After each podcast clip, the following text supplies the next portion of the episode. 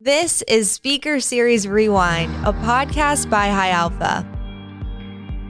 In this series, we revisit our favorite discussions from High Alpha Speaker Series events. Welcome to our monthly speaker series. And each week, we'll introduce you to the industry leaders, successful entrepreneurs, and investors running everything from breakout SaaS companies to professional racing teams and beyond. I am really, really excited for this conversation. You'll hear ideas that will inspire you to overcome obstacles. There's no construction manual when you start your first company. Become a better leader and try new things. When I see a new product category that someone says, that's the dumbest thing ever. oh, okay, that sounds interesting. Because after all, good leaders are always learning. You are not expected to know the answer. Instead, you're expected to learn the answer. Get ready to build better habits. We are what we repeatedly do. And embrace conflict. Conflict is healthy. Conflict should be expected. With inspirational interviews from High Alpha.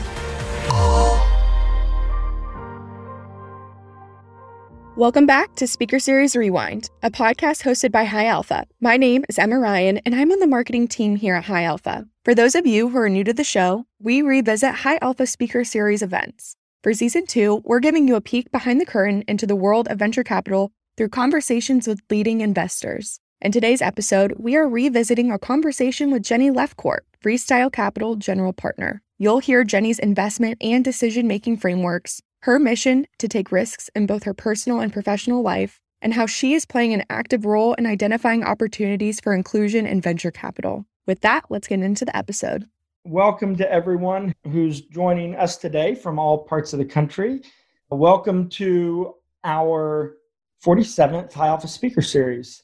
This is a tradition that we started five years ago, and even in our virtual context where we continue to go strong. So thank you for joining us today. And thanks to our sponsors, Ice Miller, Lightbound Internet, and uh, our good friend Silicon Valley Bank for underwriting these these speaker series and making it making it possible. We're we're really really grateful for your your continued support. We've got an awesome speaker series lined up for us today. We're joined by a good friend of High Alphas, Jenny Lefcourt. I'm going to give you a little background, a little bio on her, and then and then we'll we'll slide into some fireside chat and Q and A. But Jenny's a general partner at Freestyle Capital, Bay Area seed stage venture fund who've invested in a few companies you may have heard of, such as Airtable, Intercom, Digit, BetterUp, and many, many others. Jenny did have a life before venture, however. Uh, she's the consummate operator and was an incredibly successful entrepreneur prior to hopping to the other side of the table. She co founded theweddingchannel.com and Bella Pictures, both of which she subsequently sold. And she's been an active angel investor. She's invested and advised and served on the boards of companies such as Discord, Main Street Hub, Minted, and StyleSeat. So she is pedigreed both from an operational perspective, advisory perspective, and certainly has been a, a really remarkably successful investor.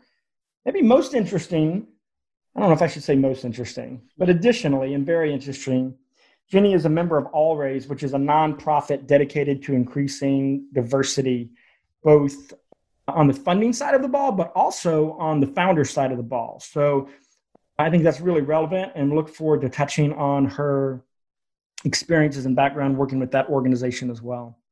So, with that said, please help me welcome Jenny. Yay! We're still working on how to pipe the, uh, the, the applause in. We haven't figured it out yet. But Jenny, I don't care about I don't care about applause, but if you could get me a laugh track, that's all. I, that's what I really want. all right, Drew, if you could look into that, that would be fantastic. Um, seriously, Jenny, thanks so much for joining us. We you we have such admiration for you, um, your partners in freestyle. You've been amazing partners to us at High Alpha both from a deal flow perspective, but also just good friends. And that's the probably the coolest part about this business is the ability to connect with people relationally and build meaningful friendships. And, and we feel like we really have that with you and your team at Freestyle. I, I wonder if we could just start simple question. You know, if we could just go back from the beginning and hear about your background, where you're from, family, education, how you got into this racket, and uh, and take as much time as you want. We'd just love to hear from whence you came. Absolutely. So thanks so much for having me. We feel the same about High Alpha. Very, very big fans. Um, so happy to be here. So I was born in Miami, Florida, and Miami wasn't really on the map back when I was born. So I'm 51 years old. So it was before there was South Beach. So well before, you know, a lot.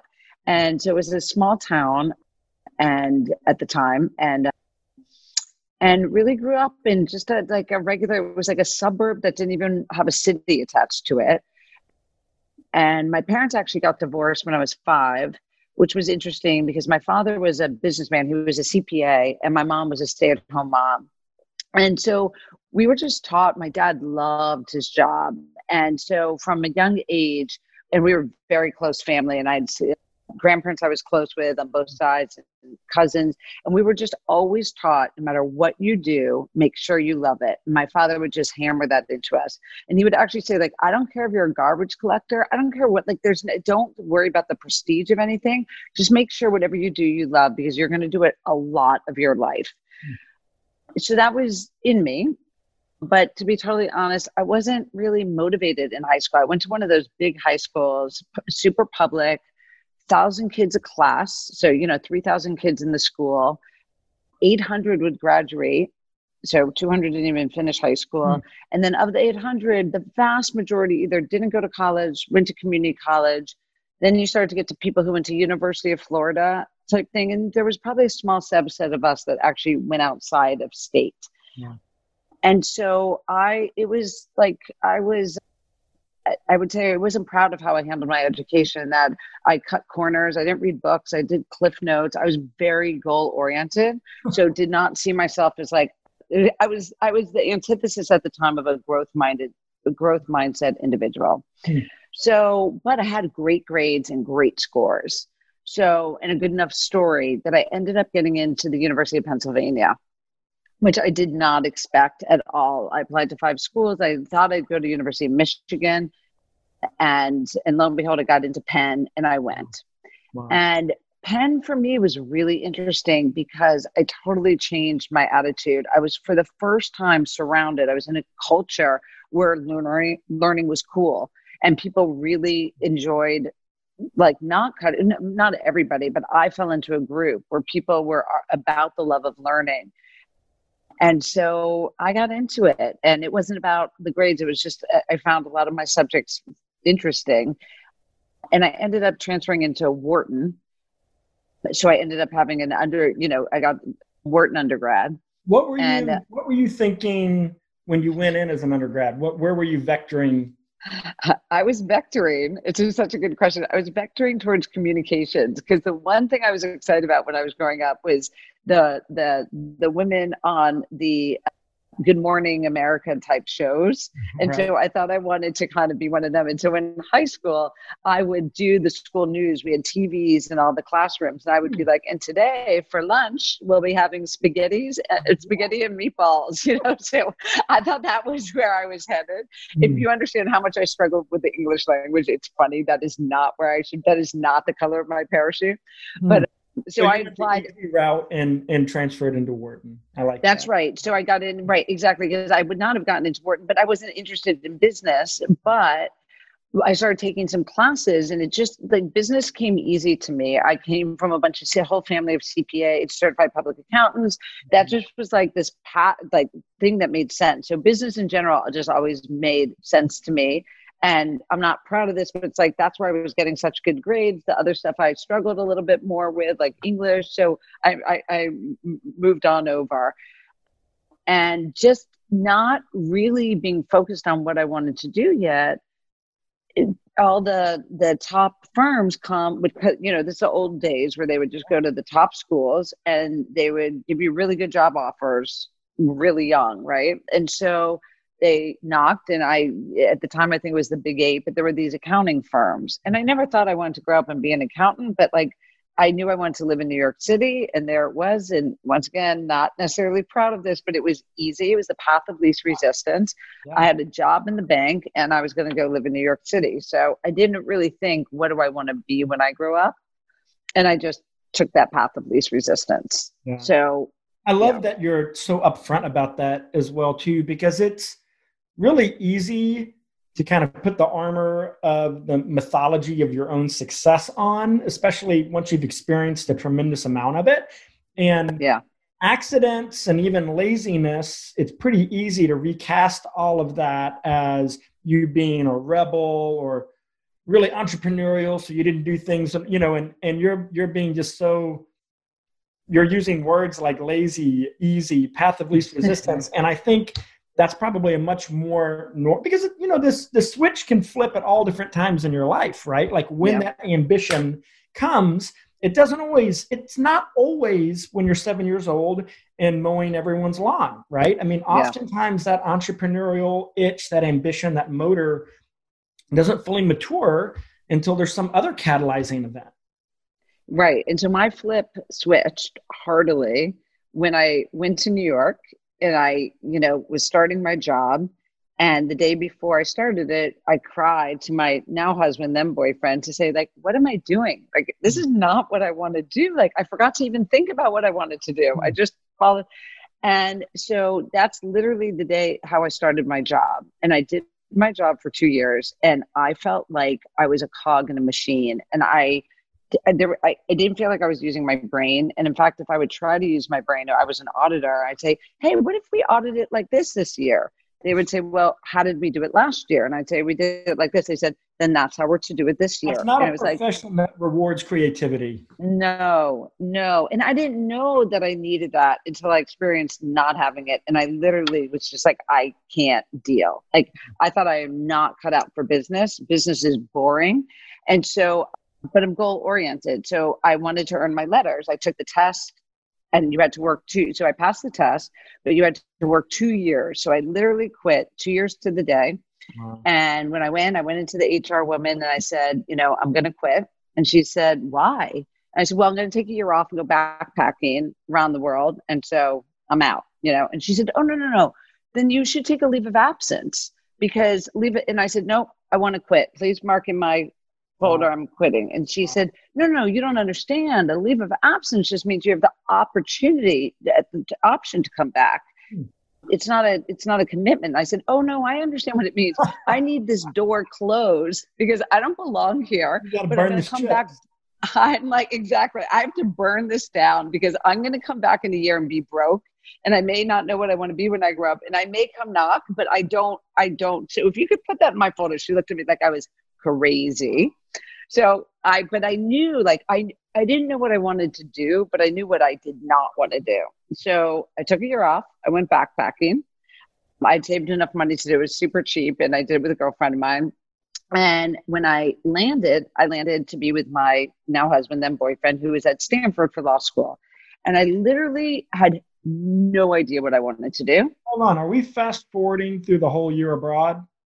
Yeah, we did. You want more about that? yeah, just give us a little color on that because, you know, again, that's a thing now in 20, or at least in 2019, that's like this standard bourgeois rite of passage now, right? Yeah. Put the backpack on, like like international travel, navigating, you know, your rail system. That was all pretty exotic at, at that point, right? So yeah. that oh. that in and of itself is is I think kind of remarkable that that you and a girlfriend decided you were going to set off to parts unknown it actually was really uh, to your point like this is where you're going to start to see my rebel kick in because that's when i was like yeah like let's go do this. And and we my father was like you cannot quit your job and not have another job lined up. You will not be no one will hire you. And i was like i am educated and able. I will find a job. And he was like it doesn't work that way. No mm. one hires people who don't have a job. And I was like, I'll be back. So luckily, I have a very supportive family. By the time I went, they were super supportive. But we bought a one way ticket to to New no to Australia, and we stopped in New Zealand, and we had a stop. We could do one more free stop. So we picked Cook Islands just because we were like, well, I've never heard of those. And so we started our journey in the Cook Islands and got certified to become a scuba diver, which turned out to be huge for both of us. We became avid scuba divers. Then we went from Cook Islands to New Zealand, New Zealand to Australia, where we spent six weeks, New Zealand to Australia. And then we spent the rest of the time in Southeast Asia. And we just would go piece by piece. We never knew where we wanted to go. And at one point, we separated. I really wanted to go trekking in Nepal. The woman I was traveling with did not. We separated. We joined back up in Thailand. And then, yeah, it was amazing. It, it was life changing, amazing. Yeah. Hmm. All right. Well, thanks for the yeah like for the brief digression. All right. So you get back stateside.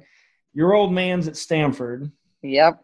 Yep. And uh, and so I live with him just because I am, you know, I, I don't have a lot of money and I don't know what I'm. I have no job, and so I start going to the Stanford uh, Career Center because I'm allowed. Just I'm allowed to. I have no Stanford affiliation, and this is old school. All you participants are not going to be able to get your head around this, but there was no internet, so there were these binders, and I would you would pull down. It would say like, you know, nonprofits business, you know, teaching, whatever it was. There are all these binders, and whatever sector you were interested in, you would pull that down, and then you'd flip through all the printed job descriptions and job postings, and then apply apply to them. Like apply and how? It, yeah, I'm pretty sure. I'm trying to think. We, did we have email or did you call then? Maybe there, there was email. Okay it must have been email. I don't remember, but it would say how to. Maybe I would fax my resume, yeah. cover letter. I can't. I, that part's a little blurry, yeah. but it was like literally, I would take a notebook and write down like how to apply, or I could photo. I would go up and photocopy the one sheet that I liked. And I remember being envious as people would come into this the the career center and they would pull down their binder and they would sit down and I literally would take like 10 binders because I had no idea what I wanted. Like I didn't even know anything. And so I read all these job descriptions and and once again remember I think I hate business because I had such a like I hate business from before mentality. And I read this job description at this company called My Software Company and they're looking for a marketing junior marketing assistant. And I'm reading about this software company and I'm reading about the job and damn if it doesn't sound interesting. And I'm like, well, I know this is different. It's not CPA maybe I'll apply. And I thought it was the dumbest name ever. It was called My Software Company. So it sounded kind of silly enough that I was like, I've never really had to interview. I'll, I'll go there. Mm-hmm. So I sent, however, I reached out, can't remember, and they invited me in. And my mind was blown. I didn't know about Silicon Valley. Like by the luck of my husband being at law school, did I end up in Palo Alto? And I enter a building and everyone's wearing t-shirts and, and shorts and then each person I meet with is ridiculously smart and interesting. And mm I'm like, I, I, don't, I don't understand. I literally came home to my boyfriend and was like, I, I, I, I, I didn't know this was this existed. And he was like, it's Silicon Valley. Of course this exists. I was like, I, I don't know about Silicon Valley. So lo and behold, I end up getting that job. And the thing that's interesting, and I have to point this out, is the if I had just been a CPA and then applied, they would not have been interested in me. So the thing that I thought I was doing, which was traveling, that I thought would hurt my career, mm-hmm. even though, you know, my dad told me so, I agreed with him that it would hurt, but I still wanted to do it. It turned out they're like, this woman's interesting. This woman has conviction in herself. So they told me after the fact that the reason I got the job was like seeing a CPA take a year off that I had an appetite for risk yeah. and they wanted to learn more. So it's so interesting. Like uh, you're going to hear a pattern in how I speak, but what I learned was stop doing things that you think look good or good for the story and start doing things you actually want to do because that's what you're going to be good at and then more opportunities will open. Yeah. I don't think we have any like high schoolers tuning into this, but I will tell you or for those of us that are listening, we'll have a recording of this there's two pieces of wisdom that Jenny's already shared that are just so germane for young people, people in junior high, high school. I mean, the first one, you said, I forgot to think about what I wanted to do. That is that is kind of an arresting statement, but it's one that yeah. I'm positive that so many people have been confronted. But they they've done the work, they put one foot in front of the other, They've done what either society or mom or dad or peers or whatever told them to do. And you get to the end and you're like, oh my gosh, I forgot to think about what I wanted to do. So that yeah. one, which which the cool thing is, is in the Stanford Career Development Center, you finally had an opportunity to do that with all those three ring binders. But the other thing too is increasingly, you know, there's just a lot of like like running the playbook is not always the best thing to do. And yeah. if you're interested in a career that's that embraces the opposite of homogeneity, that embraces uh, risk taking, you need to start practicing that. You know, the way you get good at anything is by practicing, and that includes taking risks. So practice taking risks early and it'll pay big dividends later in life. So, so I'll. And if I could, if I can just layer a couple things on what you said, I think is really interesting. So I'm a mom of three kids. So I don't mean to fast forward too far, but I am the mother of three kids, and one of them just finished high school. He was supposed to go to college in the fall, and we were discussing deferral, not deferral. And so I've uh, basically always given my kids now frameworks that I've developed myself of like, okay, what's the upside? What's the downside? What's the worst case? You know, when you talk about how do you get comfortable with risk, well, you think about what's the worst case scenario. Oh, you can live with that? It's not that risky. It seemed risky, but once you realize worst case scenario, it's not that risky.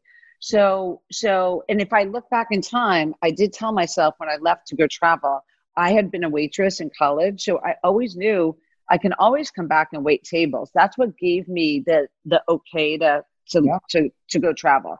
So my point is what I tell my kids all the time is there's no right or wrong. Here's the framework for decision making. And then the number one like lesson I have learned in life is conscious choices. All choices are okay, but you want to make them consciously. Yeah. And to your point, I forgot to think. That's the lack of a conscious choice. Yeah, you let momentum start making the decisions for you. Yeah, yeah that's I or think, what you're supposed to do. People always say, "Well, I should go get two years of management consulting experience," or "I should." I'm like, I think "should" is a dirty word. I'll curse on this. I'll tell yeah, you yeah, four letter words. "Should" is the dirty word that I will. Oh, I love it. Use. I love yeah. it. That's so. That's so good. All right, so, and don't worry, we can skip all around in your story. I think I think that's fine. But I just wanted to point out those are two, and and that's not just germane for 17 year olds. It's germane for 46 year olds as oh, well. Totally. To be reminded of, of both of those truths. Okay, so you get the job at the poorly named software company. Is it in Palo Alto? It's in Palo Alto. Okay. It's called My Software Company, and it's sold. It, it, once again, you you participants will probably have trouble getting your head around this. It was software sold in a box at Office Depot and Staples and whatnot to small businesses. So it allowed small businesses to create, it was like my brochure maker, my business card maker. So you can make your own marketing materials and print them off your printer. Okay. And it did really well. It ended up actually while I was there going public. It became called Click Actions, but um, it was it was it was you know it was great. And the thing that was the best was that it was meritocracy. So here I am, this junior thing, but the more I'm thinking and the more I'm unafraid and bring my full self to the table, the more like, yeah, you go. Yeah, you can have that too. And hmm. so there was no there was no one sort of protecting their territory. There was no rules. It was just like be thoughtful, come up with ideas, and then if you did, you you could take them. So the internet starts hitting. It's like 1994 and everyone we're in the heart of palo alto we're like st- i live at basically a, a, minute away from stanford this hmm. this office building is like five minutes from stanford all these people went to stanford and we're all sitting in meetings going so is the internet aol or is aol like a subset of the internet like we had no idea. So I said, well, I'll go figure it out. They're like, oh, that would be awesome. So I just basically go and try to understand what is the internet? What is this world wide web that we were all speaking of versus AOL or Prodigy and Netscape is coming. And so trying to figure it all together. And I understand it. And then they said, great, would you like to head up the internet division? And I was like, sure. So I came up, my first product management job is I came up with a product called my internet business page, which sounds so silly now, but it was actually ahead of its time. And it, we ended up, our main competition was with Netscape and with Microsoft because it was an easy way to create a web page. Okay. So, All right. Yeah. Is that kind of? I mean, are we talking like GeoCities era as well, where it was we kind may of? be pre GeoCities. Wow. Okay. Yeah. Right. That's amazing. My, I mean, I, I don't know GeoCities timeline, but we're talking 1996. yeah. I mean, this is early, so this is months after the first commercial version of the Netscape browser is released. Oh, I think we had gone, I think we were preparing it. Yeah, so Netscape existed barely. Yahoo totally existed. Yeah. Netscape existed, but they didn't have an easy way to create a web page. That came hmm. later. Hmm. So here it is. So here we were a company who helped you make brochures and business cards. Well, let's help you make a website, which was like mind blowing. And so it was truly like creating brochureware. And then us figuring out how you were going to host it, because this is before, you know, all the easy hosting. So hosting was kind of a bitch back then. And we sort of simplified that as much as we could. So I'm now like 27, 28. I'm having a great time, but I realize that I kind of have an itch to go and be experience Stanford. Like I'm a little bit, I've been drinking the Kool Aid that Stanford is the end all be all. So I'm older than your average for business school at that time. And I think, well, it's not so much I want to get an MBA as much as I want to go to Stanford and I love business. So I applied to Stanford, but only to Stanford. And uh, if not, I would have just carried on. And I get in and so I, I leave my software company to go to Stanford. So I'll pause for a moment before I carry on in case you have any anything you want to ask or interject. No, I Yeah. just I I love that uh, Penn undergrad somehow gets it in their head a few years later that the only college that matters in the world is Stanford. you clearly have extraordinary expectations around the, the the pedigree of higher ed. So I so so far you are that is a pretty good playbook you're running, by the way. And I think in that particular case, the majority would say you you were you were doing it the right way. Yeah, that one felt really good to me. I was very at this point I'm all about conscious choices. I made a I made a deal with myself when I traveled that I would never do anything because I'm supposed to do it. Hmm. And so that was like a truly and I've I've held true to that. And so I really like had Stanford. I don't know if it's envy, but the way that every, I mean, my whole office was Stanford and the way they talked about it, it sounded magical. And I felt like, wow, if I'm going to experience that magic, it's kind of now. Otherwise, I'm going to be the old lady at the Yeah. class. Yeah. And I already was a few years older. Most people did two or three years and then they went to business school. And now I had been a number of years out. So I wanted to still feel like I was part of it. Yeah, yeah. That's okay. So you get in Stanford, and it's and it's everything you dreamed it would be. It is. It totally is. Now, I got married right before I started. So I get married and then start like a few weeks later. And it is everything I dreamed it would be. And it's like, I feel like a kid in a candy shop. You know, the people are awesome. Everyone's so interested. You're supposed to be having fun. That's like part of the, the whole networking of it all. This is also when I was against the word networking because that sounded very should. But what I discovered is being around smart, interesting people is networking. And so, but I'm really finding myself interested in venture capital. And so there's this, and I didn't know it wasn't entrepreneurship, it was venture capital that I was like, I, and it's because the guy who was my mentor at my software company had been a venture capitalist. So he had sort of told me about it. Yeah, and this And- again for your for, for your listeners at home, the the industry of venture is literally probably a hundred times bigger now Oh my God, totally. than it was in '96. So when you think about AUM, the number of people in it, the amounts of money sloshing around. I mean, now everyone's 85 year old mother knows what VC. You don't have to say venture capital. Yeah. But in '96, that was the definition of a cottage industry. Totally, totally, especially like seed stage, right? And so it was, if you said to someone interested in venture capital, they're like, oh, interesting. It was definitely unique, right? To your point, it was small. Yeah.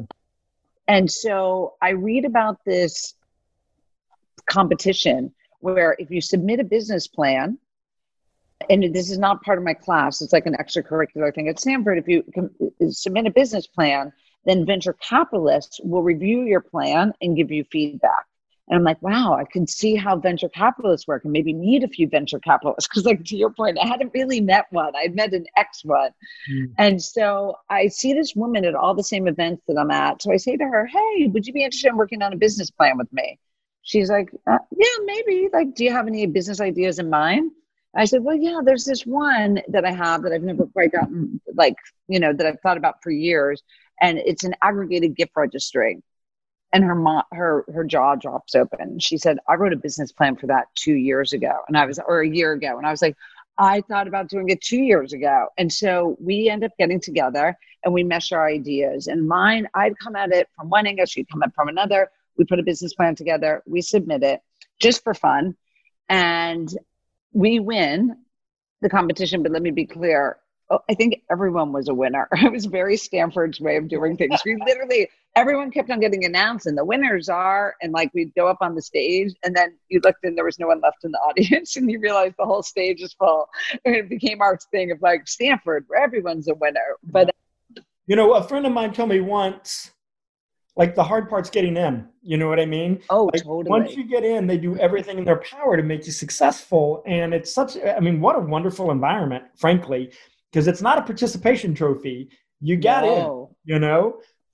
But that's that's really cool. And so this was for weddingchannel.com or what ultimately became Yes. Okay. That is exactly right. So what happened was is we so we submitted, we we won and we carried on. We thought we'd go back second semester, first year. And lo and behold, we get a ping, an email from one of the judges, and he was at Kleiner Perkins. And now this is when Kleiner Perkins was like Yeah. the venture capitalists. Like they were they were king of the hill and no one even like rivaled them, at mm. least in, in the world our view, in the world view at that moment. And you know, they had backed Netscape, they had backed Amazon, there there were, you know, yeah. So we we were dying when we got that email. And the guy said his name is Dave Wharton. He said, Hey, I recently got married and I think your business plan makes a lot of sense. Are you guys taking it seriously or was that just like for fun for the competition? We're like, seriously, you know, even though it wasn't, you know.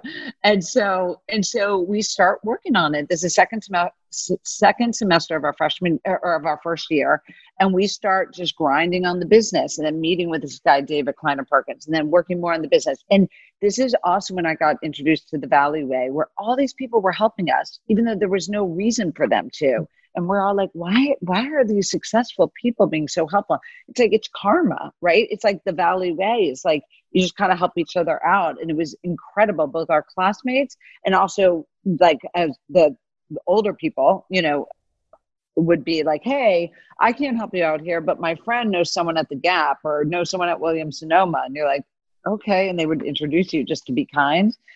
So fast forward, um, and we meet with a couple more venture capitalists. Now we're very serious about it. We almost aren't attending class much. And we actually have this as a class. We've made an independent study.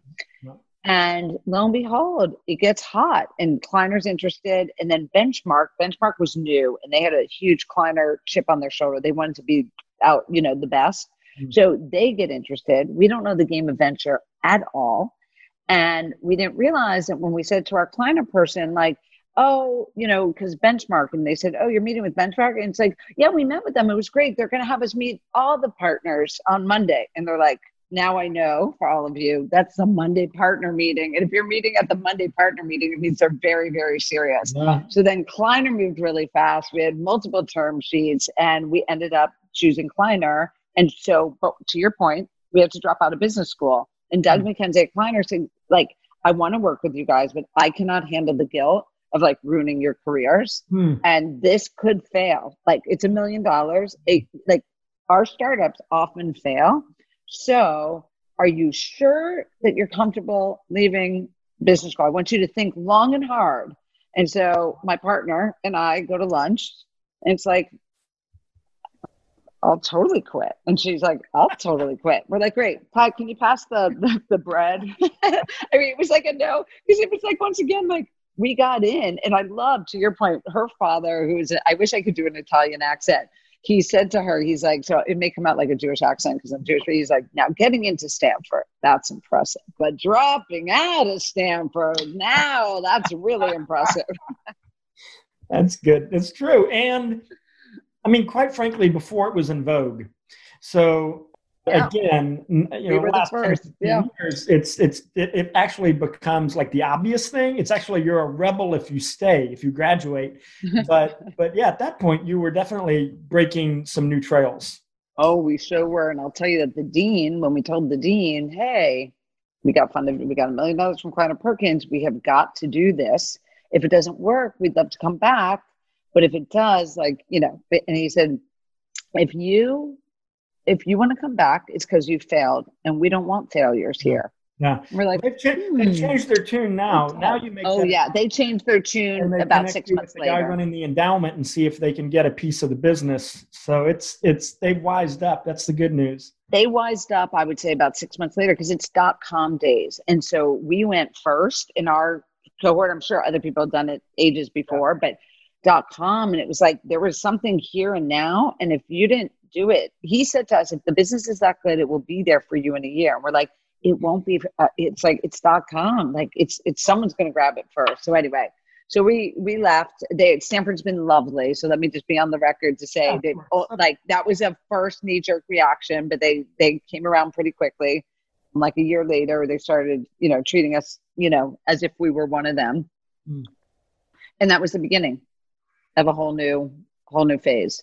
Okay, so what happens? I mean, we can we I, I we've got some questions coming in, so I definitely want to make sure we keep some time for that. Yeah, But you know, I I think our team is always really interested on, in in hearing about exits, how you kind of navigate. When is it time?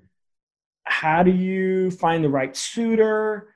yeah. How do you negotiate life after the exit? So maybe maybe give us just I'll a, skip. Yeah, a little bit of I think the growth story and then the exit piece.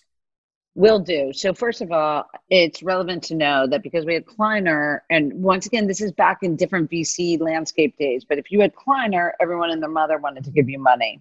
So we had the great problem of too many people almost like forcing money on us. Hmm. Well before we needed it, our valuation was way like we were way in over our skis on valuation. Amazon gave us 22 million. We couldn't even get them to show up to a board meeting. This is it was just like crazy time. Wow. So we ended up with a stellar team and a shit ton of money and uh, a business model that had a huge missing piece. So we were an aggregated gift registry. We were called Della and James. And we had every retailer except for the 800 pound gorilla, which was Federated Department Stores.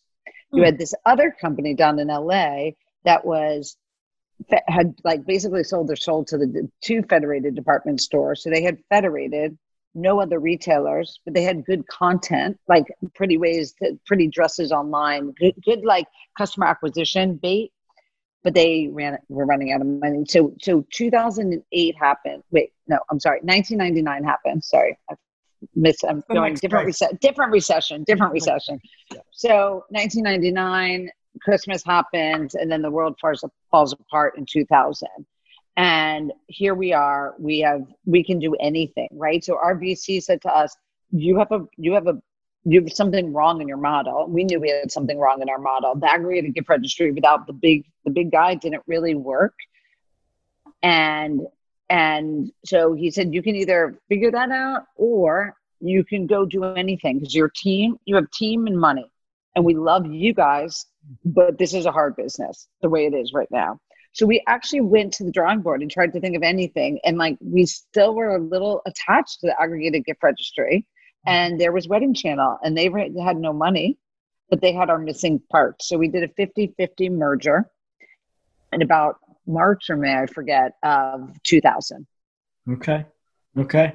That's and so it was it was and it was one of those that like for, and the fact that it still exists right like it was the really everything mean, they like had that's we like a- needed and vice versa it's like a top decile outcome for that vintage when you think about kind of what happened to so many others.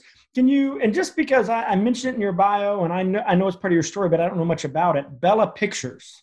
yeah so bella pictures is really interesting we were the first we were a little ahead of our time in that we were the first national photography company and it was at a time where wedding photography we were starting with weddings but we could do all events wedding photography super cottage industry we figured out how to kind of use gig economy before gig economy was a word. We didn't even use that word, but it was gig economy, where we said you have these amazing photographers out there who may not want to be quote unquote wedding photographers, but man, they need to pay their bills. So we did this best of breed. We had salespeople selling it. We were good at marketing, customer acquisition. We had great salespeople selling it on commission. We then match them with an amazing photographer. We had a operations center in Pahrump, Nevada, where we would churn out really efficiently the wedding albums and the DVDs. And so you got basically an amazing, high quality, top tier photographer at sort of a more average price. And we were a rocket ship, an mm. absolute rocket ship until we weren't, which is that 2008 came, the whole world fell apart, and we're still rocking and rolling. We're like, look at us, we are recession proof. Yeah. And then six months later, like the crumbling of each metric. We never went down, but every metric crumbled. And it turned out the reason we were able to shoot up was because it was a cottage industry.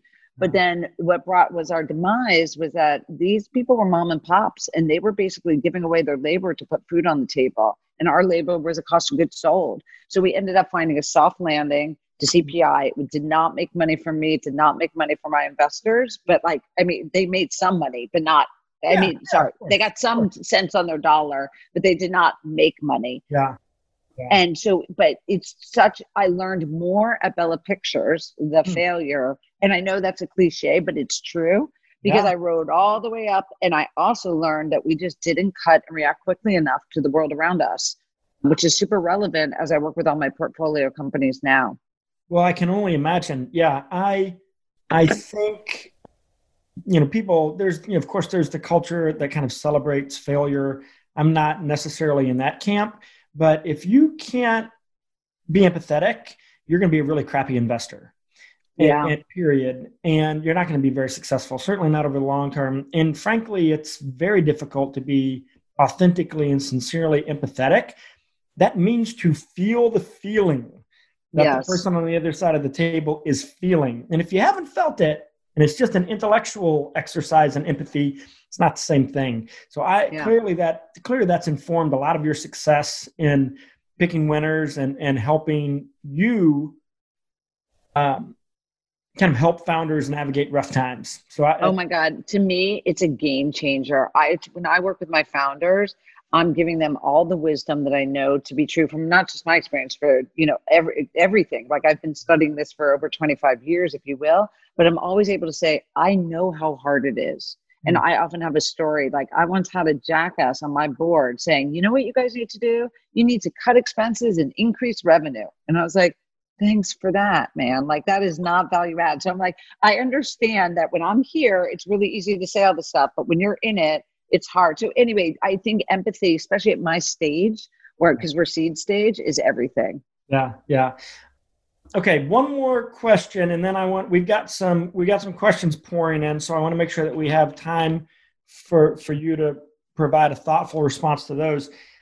All Raise maybe give us a little background on what that organization is about how you came to be involved and and and what do we need to know yeah so i'm going to start uh, uh, i'm going to flip it around and tell you how it came to be and then i'll tell you what it Great. is. Love it. so aileen lee she actually was at Kleiner Perkins back in the day, and uh, and then went on to start her own fund, Cowboy.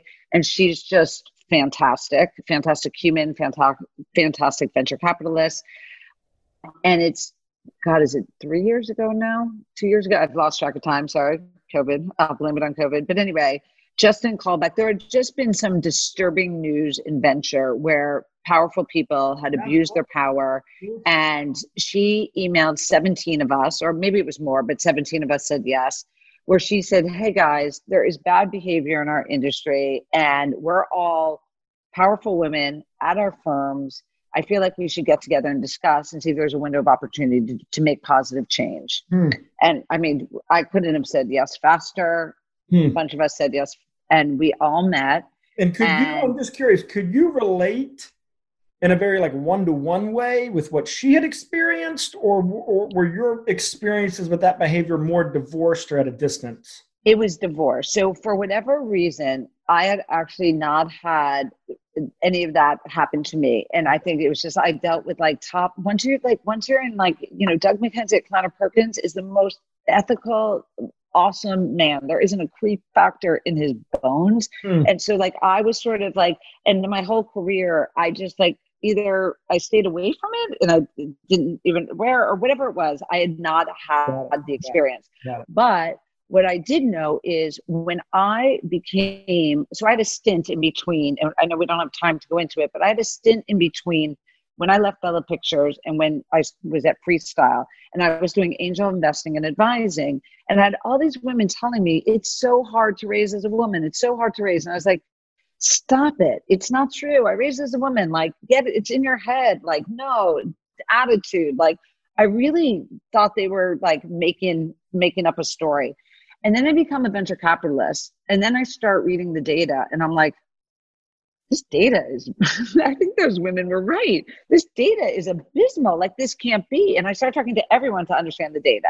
So at this point, before I got Aileen's email, I knew we had a problem, right? I was like, something like, and I would get everyone's take on it.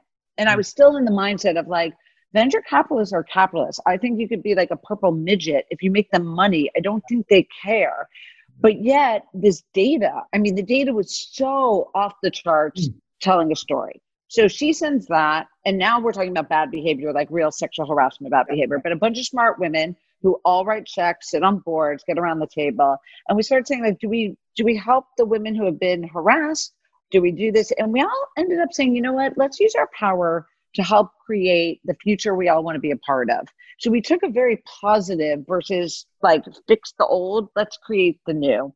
And we didn't have a name. We didn't even try to think we were a nonprofit. We just started shipping product. And so we, Jess Lee at Sequoia and I did the first round of female founder office hours. We just did it. We got up, we tried to demystify fundraising to a bunch of women.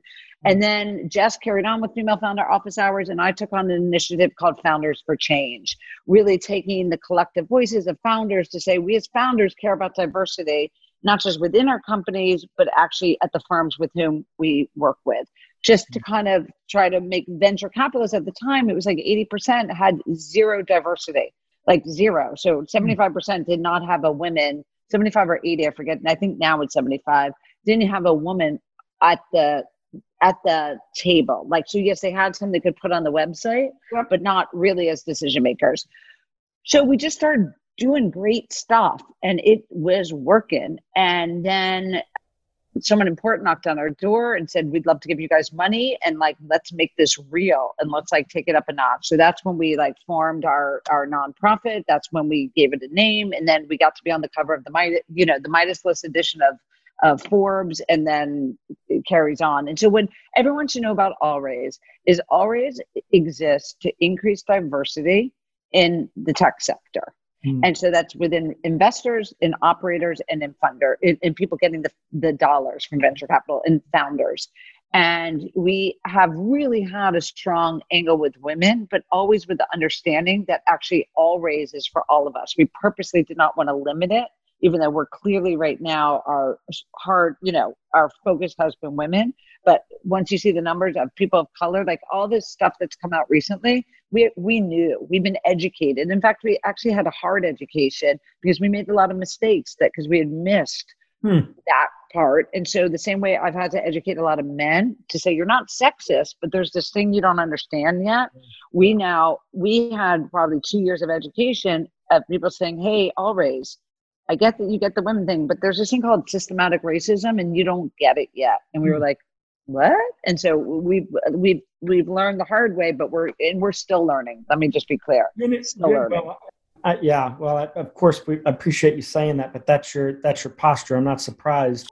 Is is there a geographic specificity to what All Raise does? Meaning if you're a female founder or you're a college student that's interested in venture and you're in detroit or indy or st louis is does All Raise have an offering for someone like that? Especially now, yes. You know, it was harder in the days where we had these actual in-person office hours or, you know, like yeah. teaching. So you have to go to the website and kind of see. I'll be honest, I'm on the board of All Raise, but I'm not as deep into what programs Yeah. are happening now. But that is one of the areas we wanted to diversify. When we did our All Raise summit, we had people flying in from all over the country because, like, part of the the lack of network and the lack of diversity is this bent towards the coasts. And we wanted to have it not be. I mean, that's one of the reasons we love High Alpha, right? It's like, no, there's talent everywhere and and um, how do you how do you help talent of all different kinds whether it's where they come from where they're living what they look like you know Yeah. yes different Great. All right, socioeconomics Stay up to date with High Alpha, our portfolio companies, and the future of enterprise cloud. Subscribe to our newsletter to get portfolio updates, new company launch information, and the latest content in your inbox every month. Visit highalpha.com slash newsletter to subscribe. That's highalpha.com slash newsletter. Thanks so much for tuning in to today's episode. Speaker Series Rewind is brought to you by High Alpha, a venture studio that designs and builds B2B SaaS companies. If you're a fan of the show, leave us a rating on Apple Podcasts or wherever you listen. You can also subscribe or find additional content at highalpha.com slash podcast. We'd really appreciate any reviews, and it'll help us reach more awesome people like you. Catch you next time.